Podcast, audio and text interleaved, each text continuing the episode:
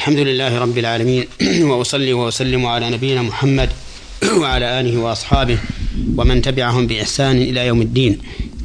أما بعد أيها الإخوة المستمعون، فهذه هي الحلقة السادسة والثمانون من حلقات من أحكام القرآن الكريم.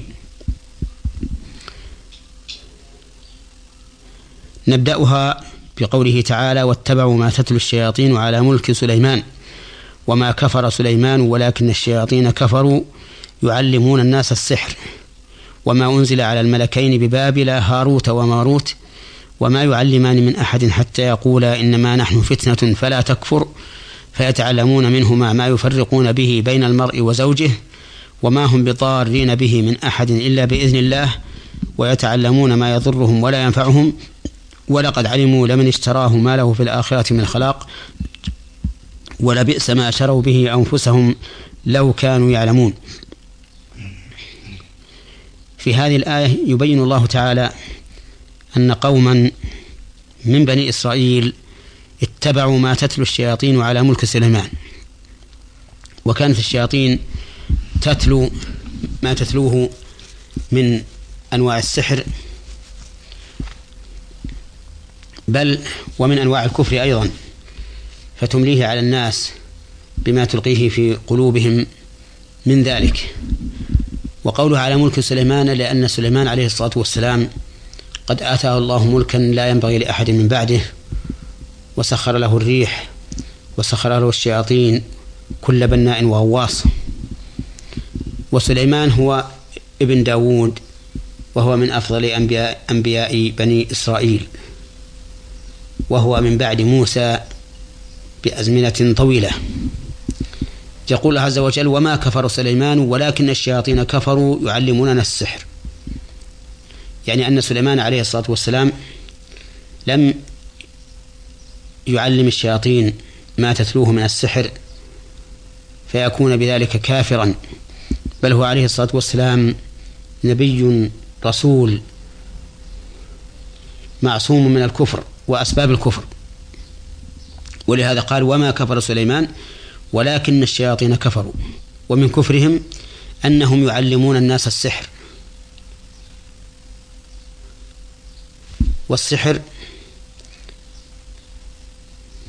بالشعوذة ودعاء الشياطين والاستعانة بهم على إيذاء الخلق نوع من الكفر، ولهذا قال: ولكن الشياطين كفروا يعلموننا السحر.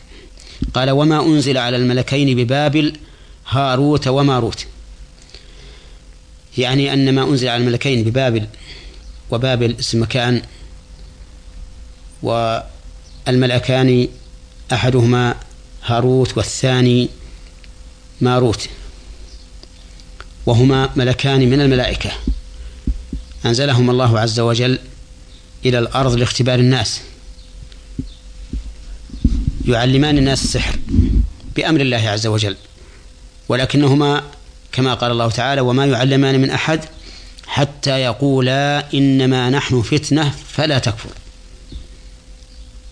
فيتعلم الناس منهما على بصيرة وعلى علم، يتعلمون منهما ما يفرقون به بين المرء وزوجه من السحر، وهو ما يسمى بالعطف والصرف، وهو نوع خبيث من أنواع السحر ومن أشد أنواع السحر ضررا، حيث يفرق به بين المرء وزوجه.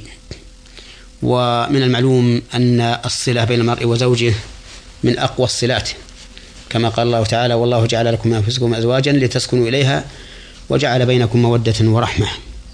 فهؤلاء, فهؤلاء الملكان أو فهذان الملكان يعلمان الناس ويقولان إنما نحن فتنة فلا تكفر، ولكن بعض الناس يصمم على أن يتعلم، وهذا من اختبار الله عز وجل لعباده، فيتعلمون منهما ما يفرقون به بين المرء وزوجه وما هم بضارين به من أحد إلا بإذن الله، أي أن ما يحصل من الضرر بالسحر صادر عن إذن الله وإرادته عز وجل، ولو شاء الله تعالى لم يؤثر السحر شيئا، ولهذا قال ما هم بضارين به من أحد إلا بإذن الله، ويتعلمون ما يضرهم ولا ينفعهم، يعني يتعلمون من السحر ما هو ضرر لهم في دينهم ودنياهم ولا ينفعهم،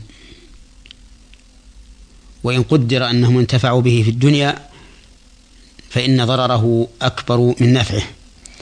قال الله تعالى ولقد علموا لمن اشتراه ما له في الآخرة من خلاق، يعني علم هؤلاء الذين أصروا على تعلم السحر أن من اشتراه أي تعلمه ما له في الآخرة من خلاق، يعني ليس له في الآخرة نصيب، وذلك لأنه أتى الكفر، والكافر ليس له نصيب في الآخرة، إنما يمتع في الدنيا كما تمتع الأنعام والنار مثوى له. قال الله تعالى ولبئس ما شروا به أنفسهم لو كانوا يعلمون، في هذا قدح لهذا العلم الذي تعلموه، وأنه جدير بالذم والتقبيح. ولبئس ما شروا به أنفسهم أي لبئس ما باعوا به أنفسهم، وهو هذا السحر الذي تعلموه. ثم قال لو كانوا يعلمون، يعني لو كانوا من ذوي العلم لعرفوا قبحه وأبعدوا عنه ولم يحاولوا تعلمه. هذا معنى الآية إجمالا. أما ما يستفاد منها من الأحكام والفوائد فكثيرة، بل أما ما يستفاد منها من الأحكام والفوائد فكثير. ومن ذلك أن الله سبحانه وتعالى سخر الشياطين لسليمان وامتحن الناس, الناس بهم لقوله واتبعوا ما تتلو الشياطين على ملك سليمان. ومن فوائدها وأحكامها أن سليمان عليه الصلاة والسلام لم يكفر بكفر هؤلاء الشياطين الذين تعلموا السحر وصاروا يتلونه ويلقونه على الناس، وذلك لأن الأنبياء معصومون من الكفر والشرك. ومن فوائدها أن العمل بالسحر كفر لقوله تعالى ولكن الشياطين كفروا.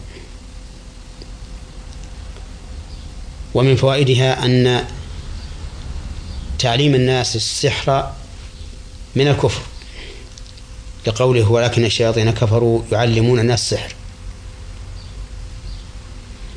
والسحر نوعان، النوع الأول سحر الشياطين الذي يكون بالاستعانة بهم والتعوذ بهم والالتجاء إليهم، وهذا كفر لا شك فيه. والثاني سحر بالأدوية والأوراق والأشجار وما أشبه ذلك مما لا علاقة للشياطين به، فهذا لا يصل إلى حد الكفر لكنه محرم تحريما شديدا لما يحصل فيه من الأذية والضرر على الغير. وإذا ثبت السحر على شخص فإن كان من النوع الأول فإنه يقتل كفرا وردة، وإن كان من النوع الثاني فإنه يقتل لاتقاء شره وأذيته على المسلمين. نسأل الله تعالى أن يقينا وإياكم أسباب الشر والهلاك، وأن يطهر مجتمعنا من أهل الشر والفساد، إنه ولي ذلك والقادر عليه. والحمد لله رب العالمين، وصلى الله وسلم على نبينا محمد وعلى آله وأصحابه أجمعين. وسنتكلم إن شاء الله في حلقة قادمة على ما بقي من فوائد هذه الآية الكريمة.